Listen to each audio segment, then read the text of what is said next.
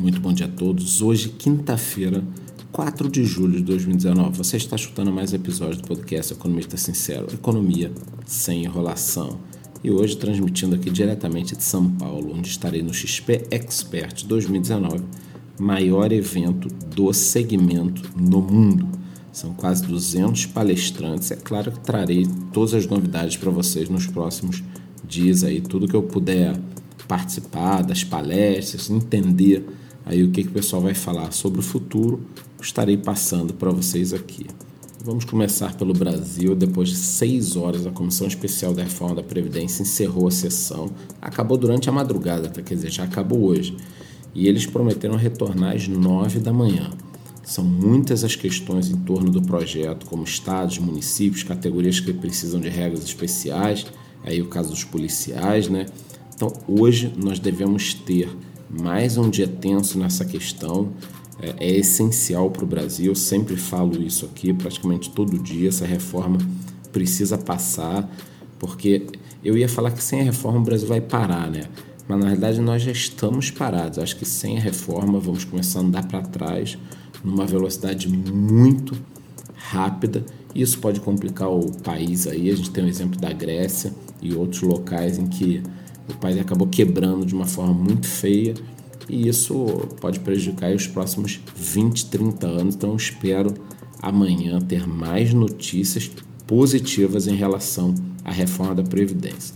Pelo mundo ontem não se falou de outra coisa, quer dizer, nós tentamos falar e não conseguimos, né? Facebook, WhatsApp, Instagram passaram um dia fora do ar. E apesar de ficarmos fazendo piadinhas do tipo, ah, agora a produtividade das empresas vai aumentar, finalmente o pessoal vai trabalhar. A verdade é que muitas empresas utilizam essas plataformas para negócios, sejam equipes de vendas que usam WhatsApp ou lojas online que dependem 100% do Instagram. E é claro que nós orientamos o pessoal, ah, não dependa de uma plataforma, mas na vida real não é assim. Agora, dois fatos interessantes sobre ontem. Um, Provavelmente o motivo dessa queda aí das três plataformas, o dia inteiro fora do ar, cheio de problemas, foi a integração entre essas três é, plataformas, como eu já falei aqui. Temos ano que vem o lançamento da moeda do Facebook e são três plataformas independentes. Ele precisa de alguma forma juntar, como as pessoas utilizam no mundo inteiro, não existe um horário em que você possa sair do ar para fazer as alterações, né? Você tem que mexer no trem aí com ele andando e é claro que acaba apresentando problemas. Então, talvez eu ainda acredito que nos próximos meses nós deveremos ter mais problemas. E a curiosidade, né, o fato número dois, é que durante a falha no Facebook acabou sendo exposta uma das ferramentas de inteligência artificial aplicada em fotos. Então, alguns usuários conseguiram verificar nas suas fotos, né, a foto não estava lá, mas existiam descrições que a plataforma estava colocando no local.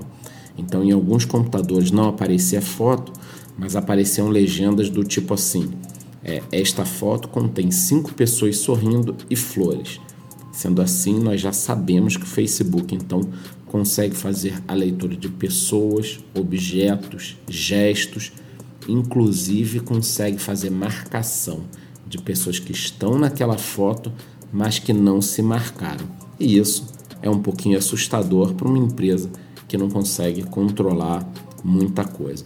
Em relação aos mercados, mais uma vez as ações da Via Varejo tiveram um salto durante o pregão, fecharam com quase 10% de alta, ainda refletindo o impacto que eu venho falando para vocês da mudança na gestão, né?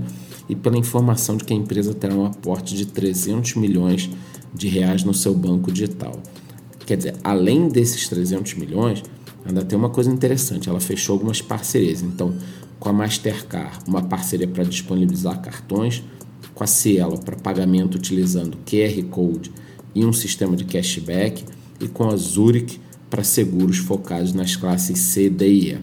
Olha, eu vou falar um negócio para vocês. Olhando aqui os planos da empresa, dá para ficar animado. É claro que o papel aceita tudo, nós temos de ver os resultados nos próximos trimestres, mas eu estarei aqui passando tudo para vocês. Algumas outras empresas que também tiveram destaque foram a VEG, fábrica de motores, né? ela subiu impulsionada pela notícia de venda de motores elétricos para refinarias no Oriente Médio.